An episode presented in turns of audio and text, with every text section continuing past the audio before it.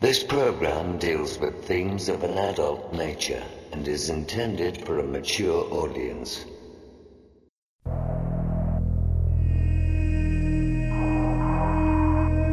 The very word secrecy is repugnant in a free and open society.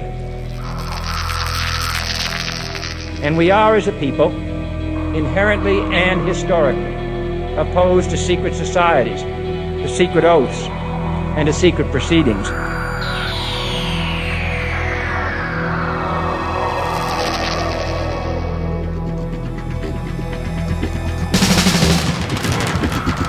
Our differences worldwide would vanish if we were facing an alien threat from outside this world. We must guard against the military-industrial complex. Exopolitics, paranormal phenomena, and deep analysis of current world events from somewhere in the desert between Area 51 and Roswell, blasting across the planet. The Manticore Network proudly presents Veritas, because the truth will set you free.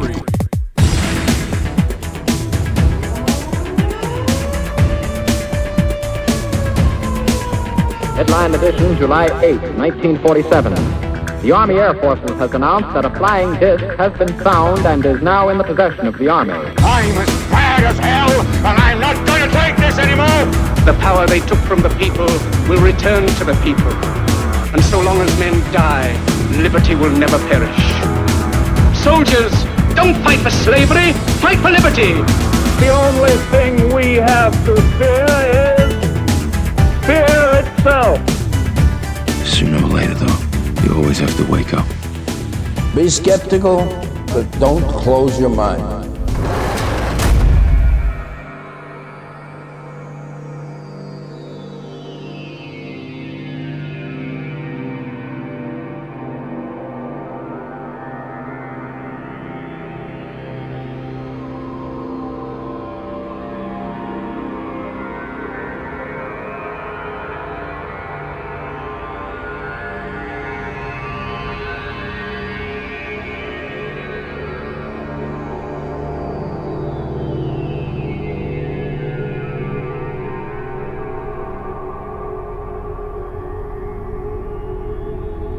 Greetings to everyone around the world, and a warm welcome to another edition of Veritas, alternative media for discerning minds.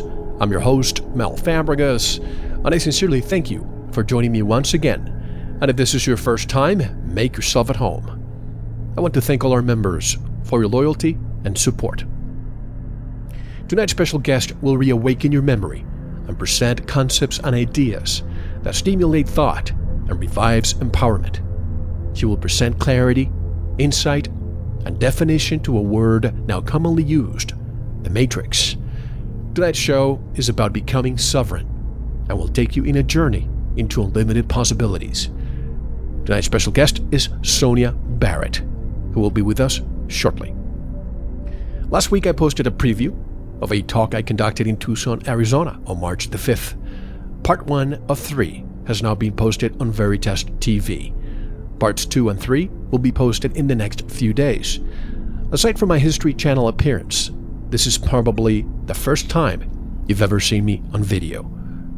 I take you all the way to the beginning of my journey and then discuss a multitude of topics that matter to all of us.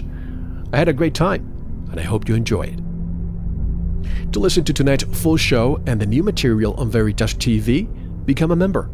You'll receive instant access to all our inventory. And remember, Veritas survives on your voluntary subscriptions only. Think about the next time you spend $7.95. Do you get any value? That is what you pay per month as a Veritas member, and you get over 120 shows, all in CD audio quality. Veritas TV, our very unique Manticore forum where you can interact with people around the world to discuss everything that matters and more. Just go to the subscribe link of our website, VeritasShow.com, and take Veritas with you. You can also download our latest show via iTunes. During these days of uncertainty, being informed is priceless. $7.95 per month can definitely change your life. You can also purchase our futuristic 8GB metal-cased USB drive with Seasons 1 or 2 with bonus material. Go to the Veritas store for more information. And don't forget, get your MMS right from us. It's better to have it and not need it than need it and not have it.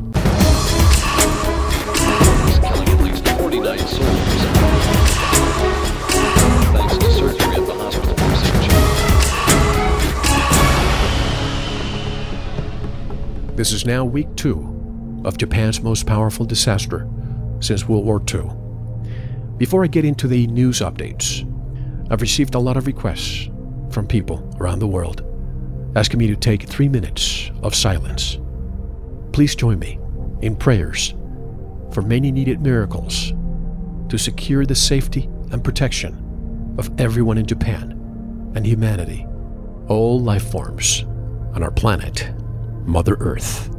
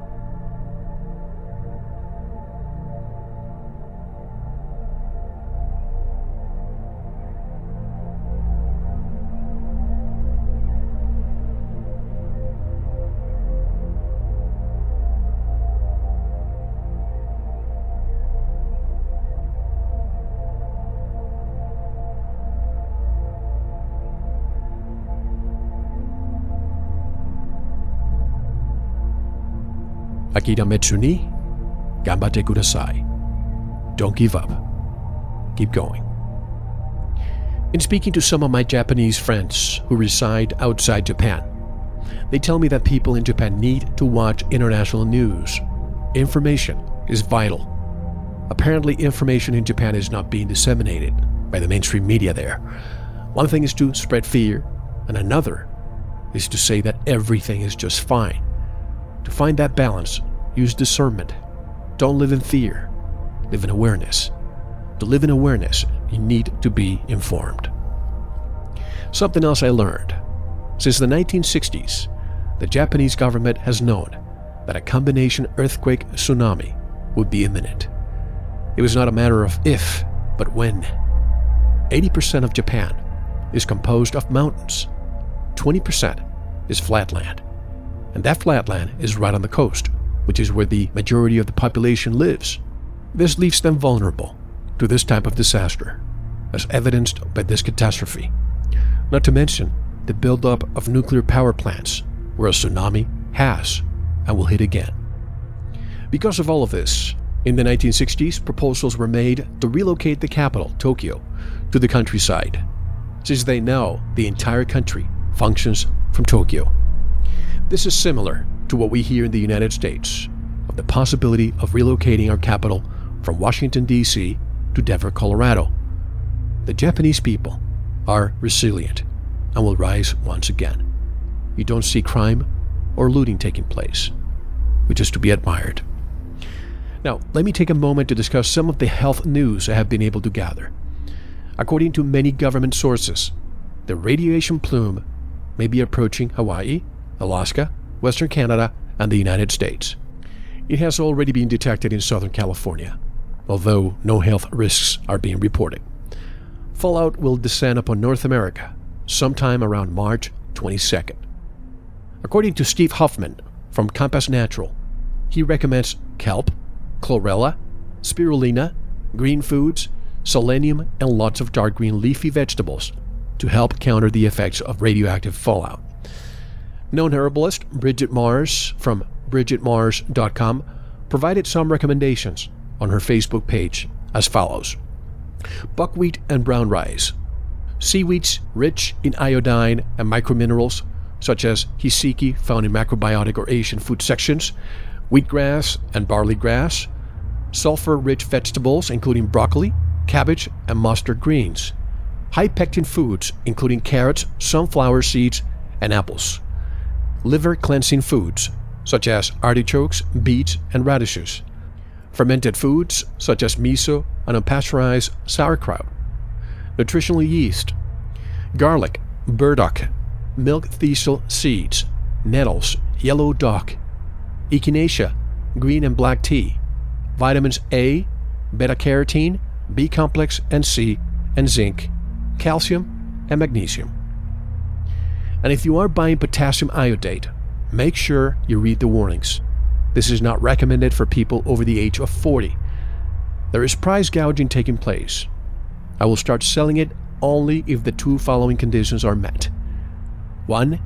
If the radiation is serious enough and people would really benefit from using it. And 2. If the price was the same as it was before the earthquake. I understand the price may go up as manufacturers may experience price hikes due to demand, but I will not be part of any price gouging. The last thing I want is for anyone to be taken advantage of and maybe use a product that may be more detrimental to their health than the actual culprit. I may still sell it, but I'm not there yet. I know there is a survival industry, but I don't want to be any part in disaster capitalism. At the time this audio was recorded, in the afternoon of Friday, March the 19th, 2011, I received the following headline. Japan's nuclear energy chief finally admits that the radiation leak is serious enough to kill people. Hopefully, they will do whatever is necessary to contain this disaster. An earthquake, a tsunami, and now a possible radioactive fallout. I wish everyone in Japan all the best. Again, Akira Metsuni, Ganbatte Kudasai. Don't give up. Keep going. And just as I was about to wrap up this news section, I received a few emails with the following headline. A major earthquake in North America is imminent. Geologist Jim Berkland, who predicted the 1989 San Francisco earthquake, is now saying that the month of March is a particular concern to him about earthquakes in the United States.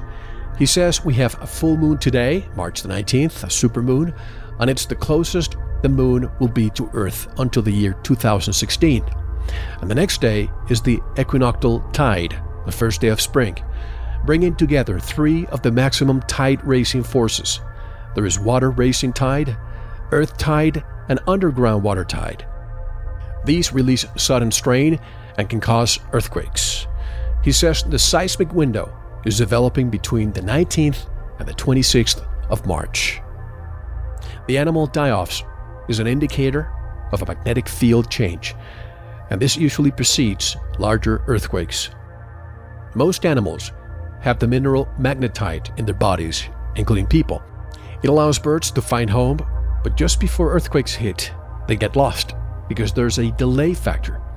Just before the 1989 San Francisco earthquake, there was a very unusual beaching of whales in the beaches of San Francisco. That kind of beaching had never occurred before, nor since. It's happening again now. Jim Berkland's track record compels us to watch this seismic window very closely. And if you need to get in touch with me, click on the contact button of our website and join me on Facebook.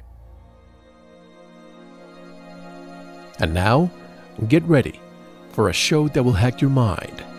Did you know that our reality is not only a virtual reality, but ultimately a game? Thus, humanity exists under a programming of subservience to those who have appointed themselves caretakers, where man is enslaved and imprisoned emotionally, spiritually, and physically. Are we living in the land of Oz? For answers to these and many more questions, and to help us break through this veil and matrix, Sonia Barrett is coming up next. This is Mel Fabregas, and you're listening to Veritas. Don't go anywhere.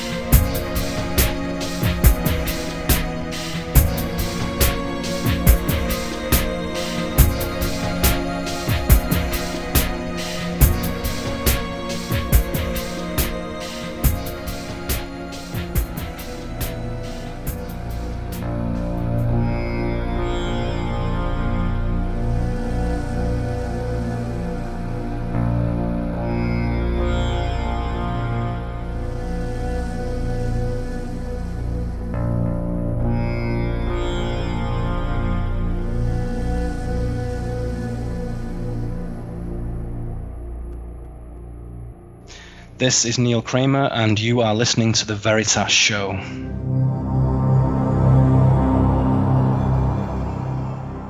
Sonia Barrett is globally recognized for her unique, in-depth, and humorous style of explaining the nature of reality as not only a virtual reality, but ultimately a game.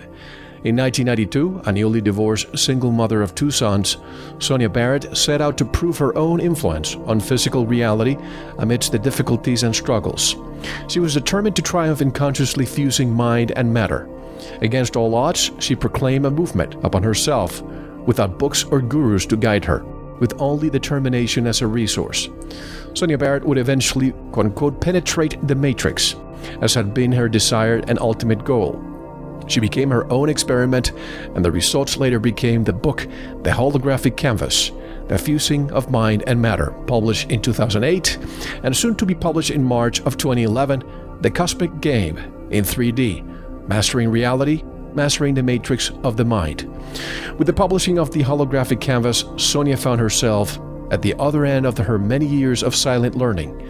Sonia is the host, producer, and founder of Sovereign Mind Radio, at SovereignMindRadio.com, and the founder and publisher of Sovereign Mind Magazine at SovereignMindMagazine.com.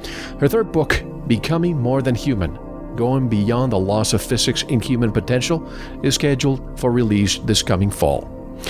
And directly from North Hollywood, California, I'm delighted to introduce Sonia Barrett. Hello, Sonia, and welcome to Veritas. How are you? Oh, I'm great. Thank you so much for having me. I am really excited about being here. I love your energy already. So, yes, this is great. Thank you. Thank you. It's my pleasure. And as I was telling you offline, and some of the people that know that you're going to be on the show, I am so disappointed that I haven't found you earlier, because after reading your book in the last few days, I just absolutely loved it. And I'm so excited for the listeners who are going to spend the next 2 hours with us learning. And it's like some of the people I know, it's going to be, our mind is going to turn into a pretzel. It's going to be mind bending. So, but first, you're scaring me. It seems that you and I have a similar background, but I'm sure people want to hear your take on the time when you started realizing that things were not as you thought they were. Tell us your story first. Well, you know, in the very beginning, there's two different levels to me figuring out or realizing that things weren't as I thought. You know, from childhood, I had that sense, but my sense then covered other things like, you know, believe it or not, the questioning of death, because everybody seemed to be okay with it and nobody seemed to have any questions about it, and it just seemed very weird to me. So on that level, as a child, I was really curious, and as to why this God was so, you have to fear him and the destruction, and so that kind of didn't set well with me as a child. So at that point, I knew there was something a little off. That you're little, you're 4 or 5 years old. You know, what are you going to research? So later on, as I went on in life, you know, I was still very much in that curious zone, teenage years. You know, reading about some of Edgar Casey's stuff and the Bermuda Triangle stuff, just curious. Then I would jump forward now to the divorce. Now, that's where everything really kicked in for me, because I still didn't really know that there was something per se, you know, so veiled. I didn't know the extent of this veiling. What I did have, though, was a desire to understand more about life, this thing that we call life. It's just the bizarreness of this whole process and my own experience in this marriage and, you know, just everything that had happened to me. And I needed to understand, what was this thing that I was living that we call life? That was the first thing for me. I also had a sense that there was a way to know that far exceeded anything that, you know, somebody else probably wrote. I just felt there was a way that we could tap into information. I had no idea to what extent this information would be. I just knew there was a way. So that was the first, that was really the kickoff and a determination. Now, I will say that there was one thing that I did look at, because at one point I did pick up the Bible again, and I was thinking, okay, what is it that everybody is always talking about? You got to read the Bible. And I grew up in the church. So I started to, I looked at the Bible, I marked some scriptures, and as a matter of fact, I still have the Bible with all the markings in it, and I started to kind of look beyond, you know, just the words, and I thought, okay. One thing that always stood out to me, there were many things, but the one thing that stood out to me, and I've always said when I do other interviews, it wasn't a matter for me whether Jesus existed or not. At that point, it wasn't really a question in my mind, but what stood out for me in the Bible was the fact that here was this story of this individual, and in the story, he kept saying, greater works than these shall you do, and I'm reading and I'm hearing from childhood about all these things, this individual supposedly did. So in my mind back then, I'm thinking, well, why can't I do that too? Whatever it is, what would stop me from being able to be that and do that? That's really how I was thinking. So I set out on a mission to somehow be this greater works than thing that I had heard about, whatever that meant. And I did not know how to meditate, and I always like to express that because I had no ideas. It's not like I would go to a class or anything like that. I wasn't even thinking that anything like that existed. All we knew was prayer. You know, you're coming from the church, that's what you knew. You pray. So I decided to learn how to do something else, and I just was very diligent at trying to understand this meditation thing, and finally I broke through an experience in me while sitting on the floor and breathing, and just an amazing, profound energy experience came over me. And the next thing I know, my hands are moving, and I am sensing, I'm just sensing a completely different vibration. I should say the vibration then in my body and the space that I was in the room, meaning the whole physical experience, not just the room, but the whole physical experience felt different, and I felt myself being extending into another vibrational space outside of just the third dimensional vibration that we would normally feel. I didn't understand it then necessarily why the hand movement and all of that, and of course now I understand. I welled up with this energy, and the body has a challenge with accommodating certain levels of consciousness, certain vibrational levels of consciousness. As the brain shifts into that space, the body is so used to operating in this Hertz field, in this radio wave kind of frequency, that it was a way of me being able to handle that kind of energy. Now that's, of course, what I now understand, because I understand so much more than I did then. But that was, in a nutshell, the kickoff, and I just acted like a child in a candy store, and I went at this every day. I mean, I started to master this, because I wasn't able to get back to that space. Probably, I don't know, it could have taken me another couple of days, could have taken me a week, I don't remember. But I was very diligent at getting into that space until I started writing and the information started coming. I didn't know anything about quantum physics, didn't even embrace the word quantum physics, but I was writing things that were coming to me in that manner. And I started to trust what I was writing, as I would then be sort of guided to things, information. It could be an article, could be going by a store and something jumps out at me, things that would somehow begin to confirm that what I was understanding was, there was a science to it, and that this was very valid, and I started trusting that. And then over the years, I moved into a different space where I no longer had to sit and do that, to harness that. I had learned how to, that I could be there all the time and still be here doing what I was doing, and that everybody had that same ability to take their focus off of just being in that third-dimensional space, but how to embrace more of the allness that exists. It's almost like a radio station. You don't listen to all the radio stations unless you're tuning to them. Is that what you did? Yeah, it's you know, it's the same thing, and that's what I do say. It's like tapping into various bandwidths.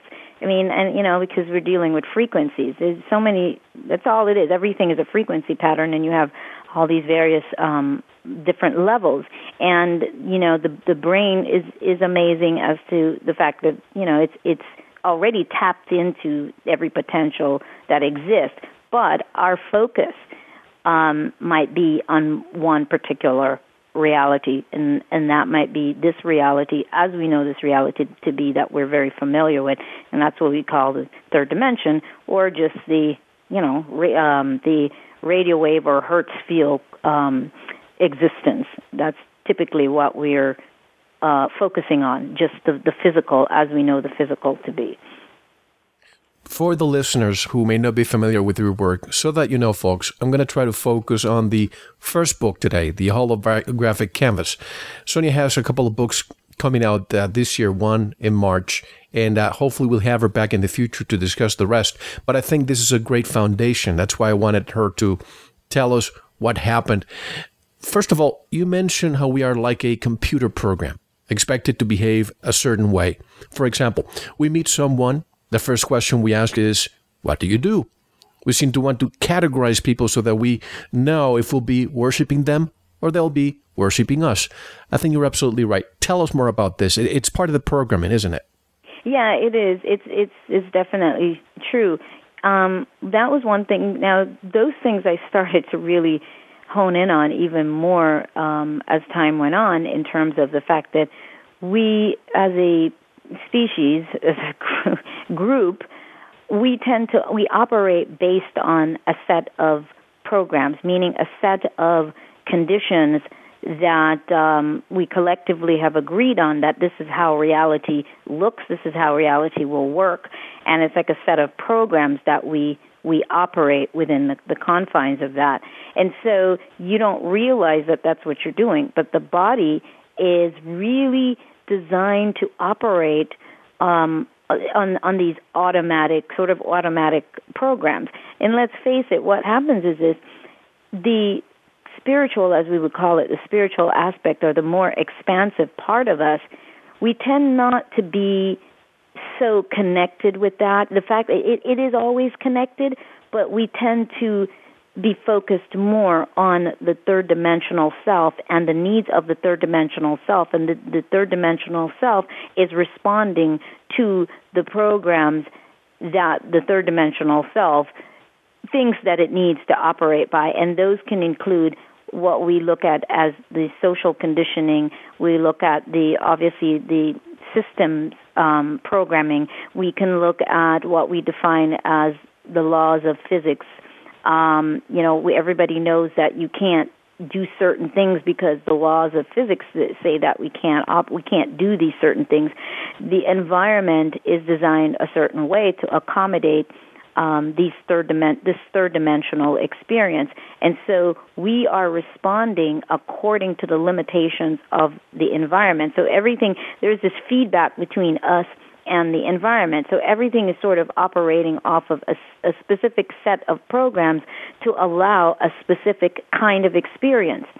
I went on later to start realizing that, well, maybe this is what we would call a stage one human experience. Stage one human experience, meaning that it's an experience of the ultimate limitation that you could experience as a human being. Let's face it, that's basically how we operate. Everything is done from a perspective of absolute limitation.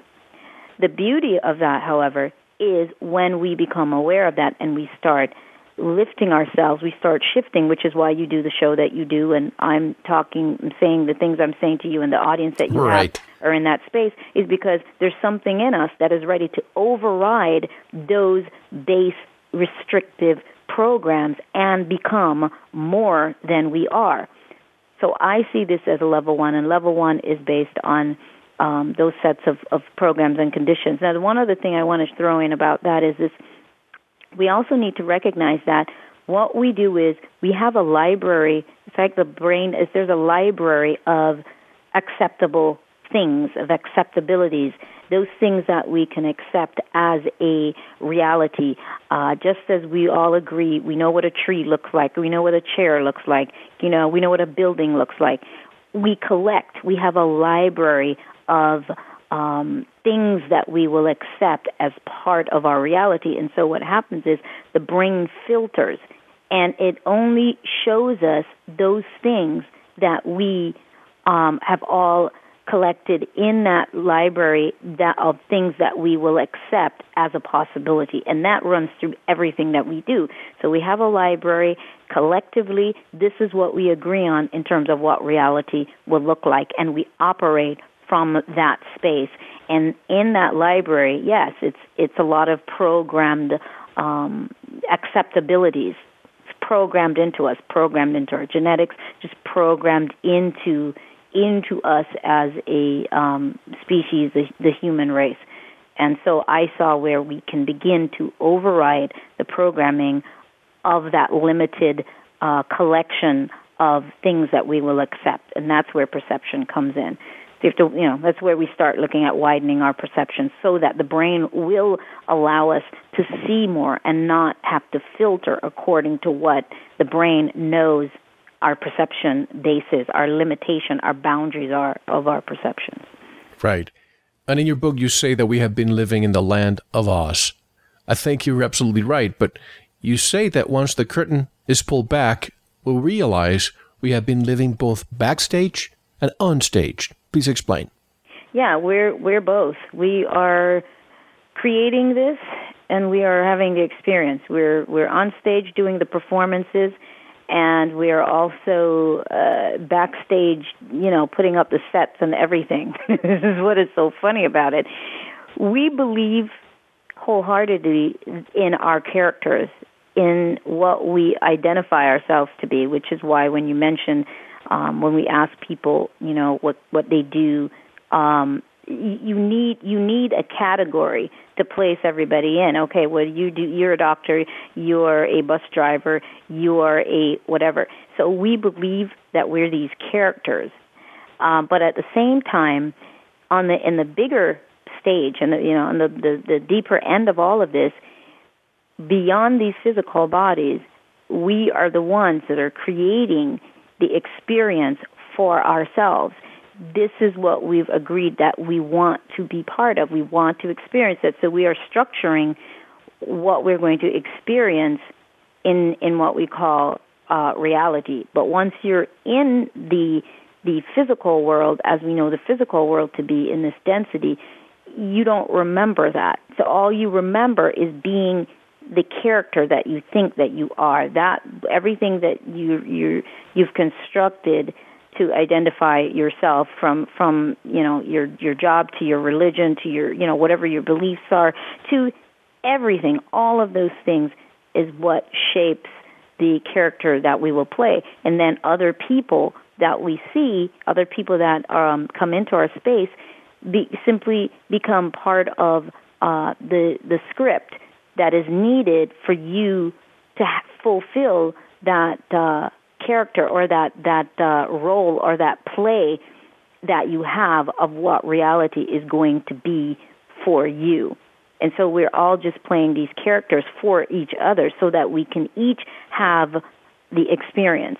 So I don't see the human experience as something that we should be upset with when we come to grips with the limitations by which we've been living. I don't see that. I see it as a beautiful experience. How amazing is that we don't remember exactly how profound and how expansive we are? How amazing is that we're able to actually create that illusion for ourselves to come and have this very limiting experience and then somehow stir ourselves back into memory that that's all it is, and begin to go through the process of lifting ourselves out of it, you know, going beyond it into another level. You're only going to another level of experience, not necessarily this level anymore. You have the opportunity, I should say, to keep stepping up to various levels. It's an endless process. There is no getting there. It's an endless process of experience. The experience is just going to happen in different ways. You're experiencing different realms as you go along. So I like to point that out so people don't feel regret. And you know, I don't think we should feel that. I think we have to see that everything that we've ever done has led us to this moment. And that's how you take the gift from the limitations that you've experienced, because they happened for a reason and they provided us with something. And if we don't do that, then it's as if it was all in vain. But everything gifts us with something. And it's a journey, not a destination. And also, two words that keep jumping at me all the time about the way we live: limitation and fear. Those are two things that we need to remove. But you say that humanity is being steered to the next level of evolution. I think you mean 2012. We are literally going back to the future. What does it mean to return to the future? Well, you know, as I said, when I wrote that, I said, since that time, I guess I've even come into even more expansive understanding of some of that. Yes, I think I was referring to 2012 at the time. With that opportunity for the individual that is in that state of readiness to step into a greater level of expansion. However, I now realize also that it doesn't mean that everybody is necessarily going to go into this same major shift, because we are all here on these these unique journeys, even though we are one collectively, we each still represent that individual aspect of the one, which means there is uniqueness and there is some specifics to each person's journey here. But it's an opportunity. Now, does that opportunity exist outside of 2012? Absolutely. I have to say that because we as a species, we're very habitual, we're very pattern-driven, and we're very group-driven. So what I've come to understand is that the individual has an opportunity always, in any given moment, to expand as much as the individual will allow themselves to expand. However, 2012 is a major shifts, let's say, it's the end of a cycle, because that's what we deal with, there's lots of cycles. It's the end of a major cycle. And energetically, it will create shifts in the consciousness of the planet. And again, that's according to where we are, where each person is. If you examine things, you will see, well, Sonia is not making that up, because as much as we would like to believe that everybody will come into this in amazing awareness, you go and you try talking to someone about some of these things, somebody that is absolutely not there, absolutely not ready to hear that. It doesn't matter how you explain it, how you try to convince that person, they cannot hear you. And we think it's just because they don't want to. They're not hearing you. The words coming out of your mouth are a completely different frequency from what you think you're saying. They're interpreting it as something completely different because it opposes their program. Their right. program is not necessarily associated with that level of expansion. And I think that's something that we have to own and be okay with. We have to be okay with that. It doesn't mean that we have to transcend as a group per se. It doesn't mean that. It means, once again, since the individual is an aspect of the whole, the individual has an opportunity and an obligation to him or herself to make that transition on your own. The only person that can unlock you is you. You're the only person that can unlock you. It doesn't matter what anybody says. You have to unlock you. What you get are a set of triggers, things that trigger that possibility if you are in space, and that is part of your journey in this time is to be part of that level of potential shift. And so I like to make that clear because we go into the group mind and we limit ourselves to a group mind thinking we can't do this unless everybody does, and that's not true. Otherwise, we wouldn't have stories of some of these beings that have been here, like Buddha or Yeshua. Whether we believe these stories or not doesn't matter. The point is that they came into being from somewhere, and these beings did not wait on a group to shift, and there are many others that we heard of. So we have to look at that. We don't have to wait on a group. We individually are the one. We represent the one because individualism is an illusion to begin with. So as individuals, as we appear to be individuals, we represent the whole. So that's why it's significant for you as an individual to focus on the transition in your own life, on the shift that's taking place in your own life. And that's the greatest gift that we can give to the overall expansion of the whole is for the individual to actually work on their own transition because that sends a ripple. And I got to tell you, Sonia, I love the way you write. It's almost poetic. Listen to this, folks. Quote, "We are one. We are one mind being expressed through many minds. We are being reminded that we have been existing in clay customs and performing in our various roles, all occurring under the illusion of limitation." Limitation. Walls, barriers, shackles, whatever you want to call it. How can we snap out of that illusion of limitation, Sonia? Well, I think the first thing that I always say is it's very important for us to be true to ourselves as to where we are right now in our lives. And we have to take an honest look at ourselves in that sense, we have to take a look at our belief system. That is the most significant part of it, because it's our belief systems from which, you know, our perception is being launched. And so if the perception, if your perception base, if your belief system is limited and you've confined creation to be a set of conditions, you've put creation in these boundaries. This is all. This is what creation is. This is all that it can be. Then that's all that you will be. And that, I think that's a very important aspect, because we tend to have beliefs that we stick to because of religion, because of whatever the organization that you belong to or that you came from.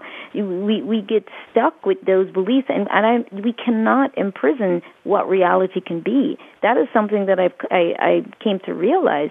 We can't lock reality in, creation in, to a comfort level. We can if we want to, but that's all you're going to see, as I said. So we have to look at what our boundaries are. And there's generally fear, as you mentioned before. We are very fearful of the unknown. We're very fearful of anything that doesn't fit into the scope of what we believe. And much of what we believe is based on programs and what somebody has given us, has programmed into us as you know, a set of conditions to which we will run our lives, to which we will operate, to which we will, again, believe. Now we can go back to the significance of this. Why is it so necessary to examine that part of you? Why is it so necessary to widen your perception? Well, you go to quantum physics. And what does quantum physics say? It's the observer. It's the observer that affects reality. You can't observe something without affecting the outcome. You are observing reality into existence. This is how everything is existing, is because we are observing it into existence. Now, whatever the observation is, however it manifests to us, is going to be based on what? Our perception. Oh. What is our perception based on our belief? Our reality.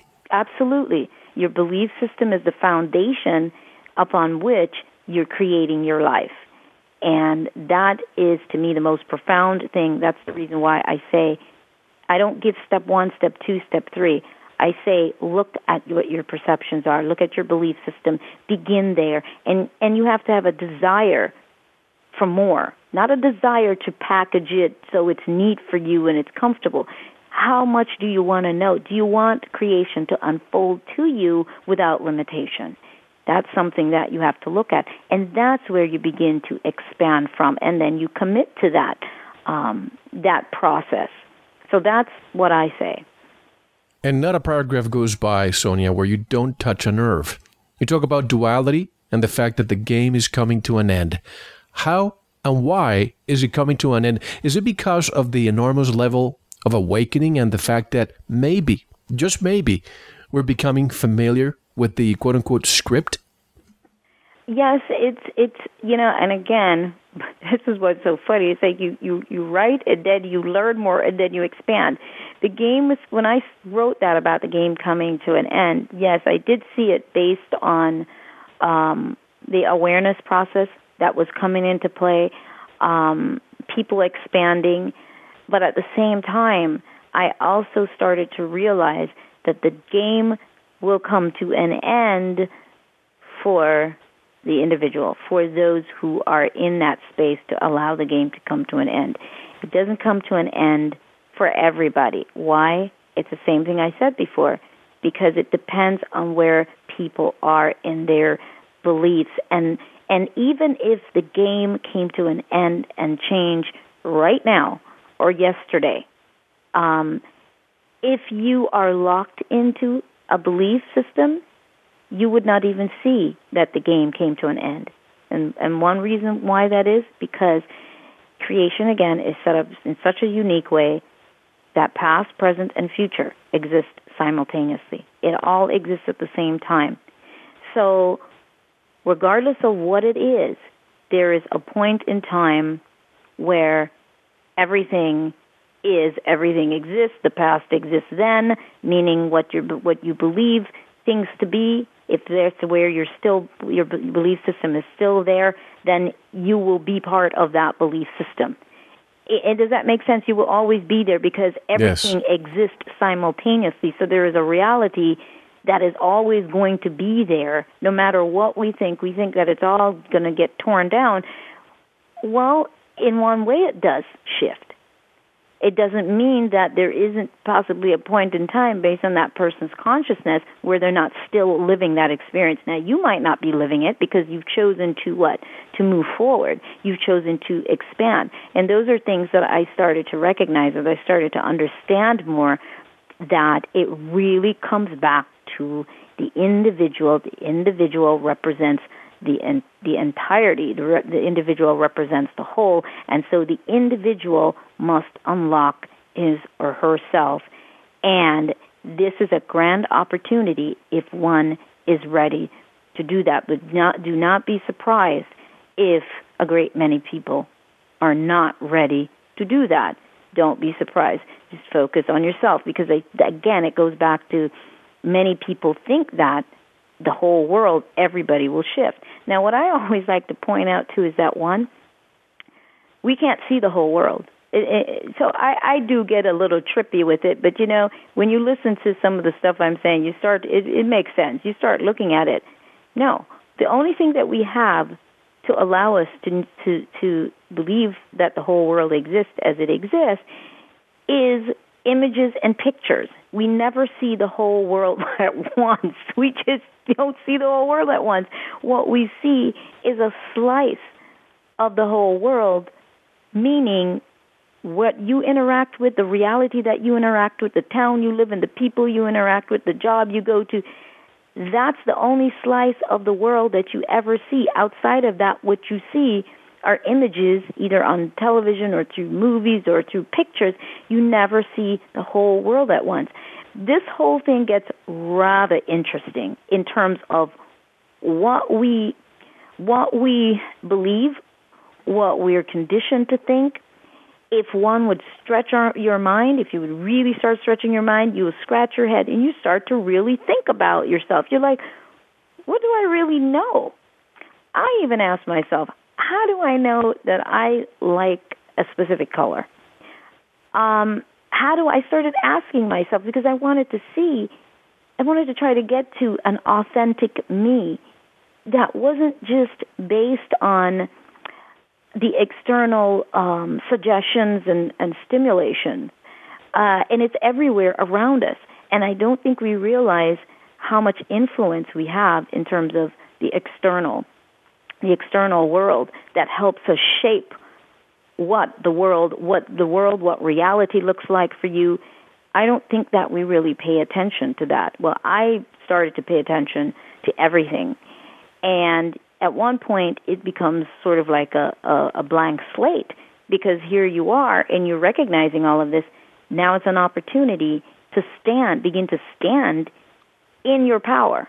You're standing in your power and you're allowing that more expansive part of yourself to really come in and to really begin to change and direct your life, to put you in a new direction outside of or beyond the programmed reality that we tend to, most of us tend to operate in. We only see a few trees of the forest.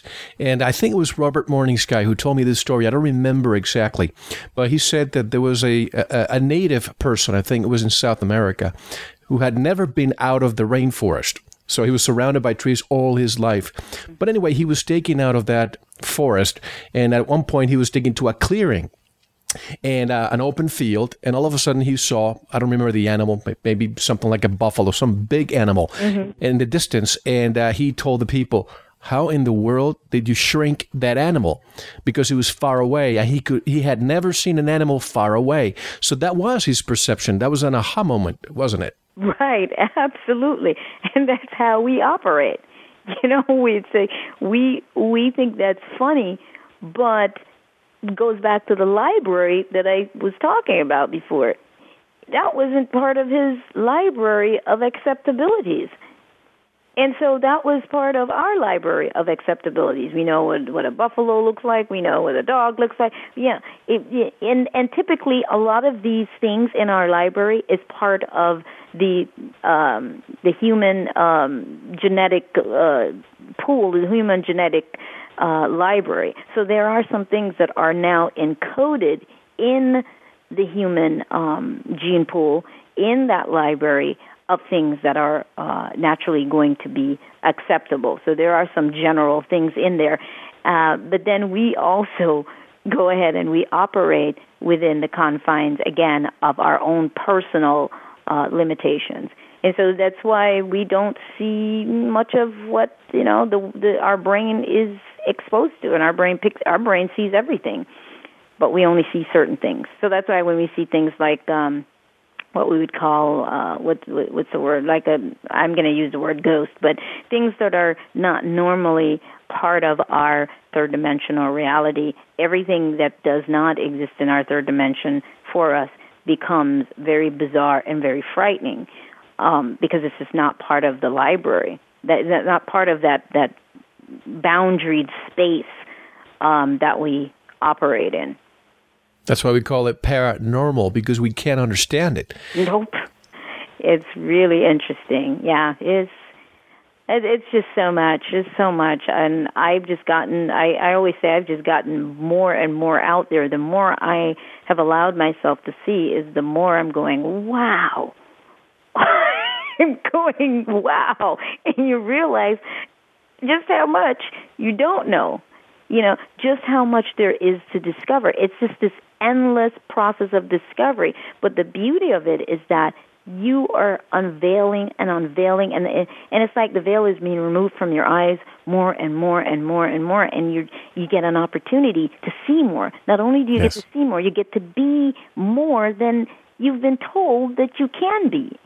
I mean, I did an interview with Dr. David Anderson sometime last year, and he's a physicist, and I said to him, I said, you know, David, isn't it possible that there really is no such thing truly deep down as the laws of physics, but that's only based on the boundaries that we have set for what reality can be.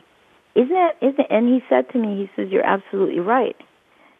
So to me, that was like one of the biggest things when I started looking at that. I thought, are there any laws, scientific laws per se, or is everything just sort of unfolding for us according to the expansiveness of our perception? And we see that every day with what science is discovering, or even what we as individuals are discovering. The more we allow ourselves to see, the more we let go or stretch our perceptions a little bit more, it's the more creation shows itself to us. Now, is it that creation is changing? No. Creation is what it is. It's us that's encountering all the possibilities that creation can be. And to me, that was another very freeing thing, because I'm realizing, wow, so I get to see as much as I allow myself to see of what creation can be. But if I limit myself and I say, well, no, this is not possible, creation can't be, you know, this cannot happen, then you know what? Then that's where I will live. I will live in that wall, within those walls, until 100 years from now, and this is typically science, how science operates, until 100 years from now, maybe even 1,000 years from now, it will be time, and scientists will come along and we'll have discovered something that we said was an impossibility. And this is how this all works. You mentioned Dr. David Anderson. Is that the time travel David Anderson Yes. you're talking about? Okay, yeah. Just making sure. Mm-hmm. Well, you say that humanity exists under a programming of subservience to those who have appointed themselves caretakers. Man is enslaved and imprisoned emotionally, spiritually, and physically. Are you saying that we human beings are no different than a computer? We install a piece of software in a computer and the computer will perform according to the code? If that is the case, and my brain is a hard drive, I want to format most of it and install a program that can truly help us reach our full potential. How do we do this? And again, that's doing that, which is exactly what I'm talking about, yes. Doing that is based on everything that I said before, without that perception shifting, you're not going to override anything, because you have to come into an awareness. It's like the computer has to come into an awareness of what's possible in order to override, exceed those programs. But if you are operating in a degree less than or equal to the programs that you have, you can't change it. Does that make sense? Sure. You can't do anything with it. You're just going to be stuck there. So you have to see the possibilities to begin with and start to tap into more of these things, as I always call it, hacking yourself, because it is. Everything is designed like a computer program, and everything about reality and, you know, the technology that we have today and our computer systems and all of that is designed off of a more, you know, more expansive expression of that, you know, the cosmos. It's all operating on these cycles, and it's all very much like a computer program that kicks in. That's how cycles work. You know, they kick in at a certain time. They go through or go around, and they, you know, ignite another level or whatever the case may be. But the human body, science is looking at it in that sense now. They're realizing it's very much like a computer program. It's very programmable, and it's up to the individual to awaken enough or to snap out of it enough to begin to reprogram themselves. Otherwise, no, as I said before, the body is designed to operate off of programs. Why? Because typically when you're in these bodies, when you come into these bodies, you have so forgotten that you have to have some programs. You have to have some boundaries. It's like you buy your computer and you have a set of programs on there. It comes with Windows, come with some basic things. Right. And it's the same thing. We come with some basic things. You have to have some boundaries for you. You need to know how to operate, because you are not operating at your fullest potential, because that part of you is, you've disconnected yourself from it, even though you're technically not disconnected, but you're completely unaware of it. So we operate on auto. So the body operates on auto. We operate on autopilot, and that's what it's about. Yes, it is about being able to recognize that and begin to override. Recognize, first of all, that you can override those programs. You got to recognize, one, that they are nothing but programs. Programs are what? There's some boundaries to them.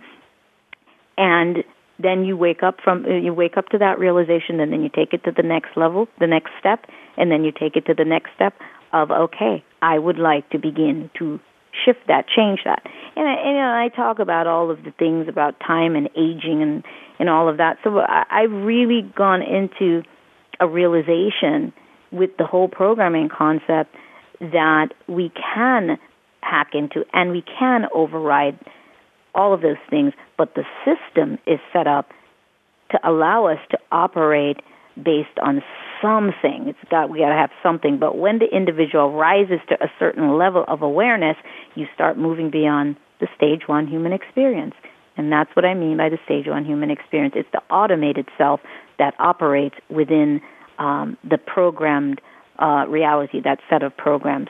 And then you can move beyond that, and you start recognizing the boundaries of the cycles and time and much of what science is saying. So I'm saying mainly a lot of what science is discovering. But what I'm also realizing is that science contradicts itself as well, because some things that I'm saying, they're not quite ready to see yet. But at the same time, they're still saying it. But they just don't realize that they're saying the very thing that I'm saying. They're only seeing one side of it. They're seeing one angle of it. So I'm seeing the possibilities. And you go back to David Bohm that said, mm-hmm. Universe is at heart but a phantom. You go back to the aspect team of physicists with the experiment with the particles, when they realized that, you know, the two particles, no matter how far apart they were, they could communicate. And then they realized they weren't two different particles; they were one and the same. They were one and the same. So we go back to now a realization that what? That there is no distance. There is no such thing. Distance is an illusion. Distance doesn't exist. There's only this moment. There is no here. There is no there. It's just the illusion of distance. And if distance doesn't exist, technically, then there is no time. Then time doesn't really exist because time is based on distance. Time is measured. It's a measurement of space. You're measuring. But on one level, it doesn't exist. But on another level, it does exist. It exists for us to have the experience. That's what we call real. When we refer to the word real, what's real and what's not real, real I've defined as your realm of focus. That's why it has the same word in it. Realm has the word real in it. Real is simply our realm of focus. Whatever that realm is, that focus is on, then it will shape itself according to what we need to experience. And, of course, in order to experience the physical world, we have to have captured moments. Captured moments. So 2, 3 hours, 24 hours, whatever we want to call it, is just a captured moment that looks like this ongoing thing for us, but it's a captured moment, a flash, that we end up being able to have that moment of physicality, the wave and the particle. When nobody's observing it, it's a wave. When we're observing it, it's a particle. We start looking at that. You know, you start looking at the dance that's going on, and we start to begin to understand more. We start to allow ourselves to see more, to be more. You put it all together, and you start saying, wow, okay, I start seeing how this is possible, how I've actually been creating my own reality. I see that my life is based on stories. A story, everybody has a story. Everybody's living by a particular story, and then out of that one story that you're sitting on, you've created 2 or 3 other stories in terms of how you live your life. And you live, whether your story is, you've always been, we use the word victim because everybody is familiar with that word. Either you've always been a victim, or you've always been a martyr, or you've always been whatever it is. That's the foundation you sit upon, and then your whole reality and all the people you meet and all the places you go, all the things that you end up dealing with sits on top of the foundation of your story. That's what we need to understand. And your story is based on whatever your belief system is, whatever your belief system is, then, of course, your perception goes out there and forms the world as it's going to be defined for you. Now, I call it your private reality or private universe. Even though we are operating collectively and we see reality, we think we see reality anyway the same way because there are some base conditions, as I mentioned before, but at the same time, we each have our own unique version of reality. We have our own unique universe, and nobody really gets in there into your own private world. You have this private reality, meaning you have a blueprint of what, reality is going to look like for you. And that's how you're experiencing everything in your life. When you have patterns, why do I always have this happen to me? Why do I attract these people? Because you have a specific story from which your personal universe is built. And just because you come in contact with everybody else, it doesn't mean that you're living the same common experience. No, you're only coming in contact with the people you come in contact with based on your story. They play Absolutely. A role. The characters come in and they play it out for you. So you have to look at what the pattern is. What is my story? And that's how we have an opportunity to change it, because we are attracting everything we need to support that story. I still have a slogan on this show, the programming in our minds, one guest at a time. But I think I like better hacking our minds, one guest at a time. We have people like Sonia Barrett, who's more or less a virus scanner in our computer, in our brain. And you give us some open source software that allows us to cooperate and be part of the one as individuals. But you say that the purpose of this journey has been to explore who and what we are. That is exactly the purpose of this show, Sonia. I want to explore who we are, where we come from, where we're going, and what is our purpose in existing. Have you found the answers to those questions, or is this a journey and not a destination? Yeah, it's a journey. I mean, I think for me, the simplicity of it was that creation just is like a child. Creation just wants to be all that it could be. This is simply it. Creation just wants to experiment with any and every potential that it could be. And it's endless. The potentials are endless. We are then that, you know, what's been created. We are creation in this format, having an experience that's just one of, just another angle, just another minuscule possibility of what creation could be. That's what we play out. We play out the possibilities. What we don't realize is that we it's very hard for us to imagine anything or existing as anything outside of this physical world. So because of that, it sort of confines us once again to what creation could be or what our purpose could be, because the only purpose that you can see is this physical experience. But this is just one small aspect of what of what you can be. That's all you're doing. We are just allowing creation to play out this possibility. That's all. And then we're moving on to other possibilities. For all you know, you are living a whole lot of possibilities at this time, but this is the one that your consciousness appears to be focused in on, and so that's all you can see. I like to say, when people have said, they're trying to find out what their purpose is in life, I think the one thing that for me that was very, very freeing is my purpose. Everything that I'm doing in any given moment, everything that I've done before, everything that I will do, is my purpose. My purpose is to just be whatever I am in that moment.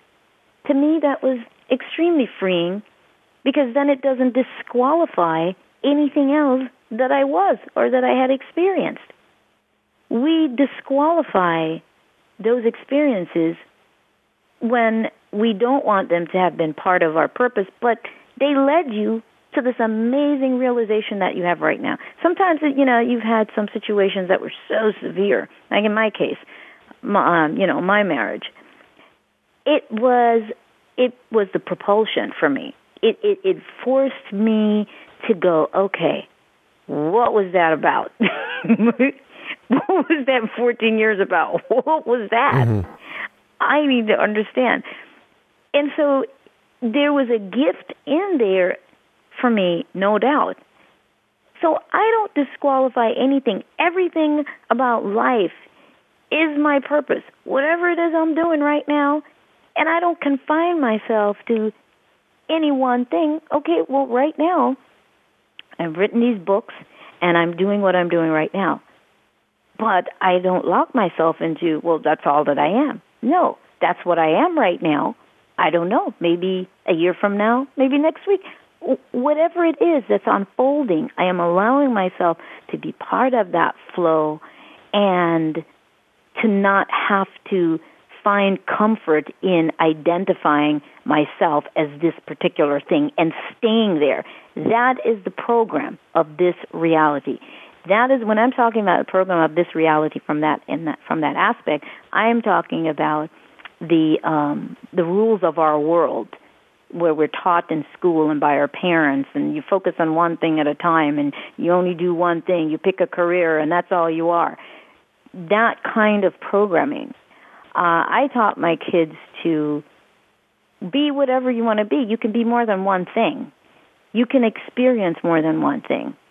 However, you can maybe hone in on something and maybe see that through, and then if you feel like trying something else, then you try something else. But that's not how we're taught. So we end up locking ourselves in, and we must identify ourselves. That's why we must identify other people, because society says, you must categorize. Now, I need to, when I figure out what you are, now I know where to put you. Are you up there as the social right. standing puts you? Oh, you're a professional. Oh, okay. Oh, yeah, I hang out with such and such. Yeah, he drives a Jag. Right. That's the mentality that we've got going. Absolutely empty, it means absolutely nothing, but that's the game. So... Absolutely. You're absolutely right. And I have one question before we go into our intermission. And now I'll get your answer on the other side, but I want the listeners to know what I'm asking you. This might be a little bit controversial to some. You say religion has been the greatest system of control, devised to dispense and sustain the programming of fear. And folks, this is controversial because even those who are waking up may still feel the fear of doubting. Oh, what if I die and this is all true and I go to hell? I better not deviate. It wants us to remain domiciled in, and here's the word, again, limitation. Is this what keeps us inside the matrix? And I'll get your answer on the other side. So now tell me how to get in touch with your work, your websites, and I know you have a tour taking place very soon. Tell us. Yes, a tour to Jamaica. It's the first retreat that I'm doing in Jamaica, and it's called Celebrating the Cosmic Game, and it's actually scheduled for May 16th through the 23rd. It's 7 days, 7 nights. I have Grandmaster Roosevelt Ganey, who is phenomenal, who's going to be providing a workshop, and Tantra Bensco, that's regarding lucid play. It's all very different. What we deal with is people actually working at consciously shifting reality, some of the things that I've talked about here today.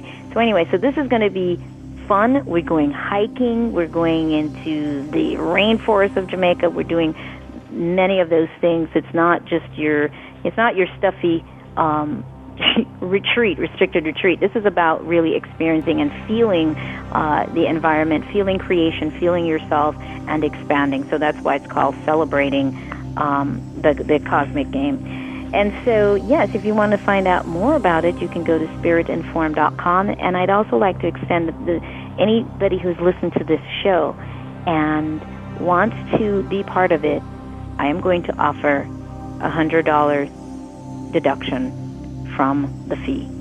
Great. So. And how about your books? How do people buy your books too?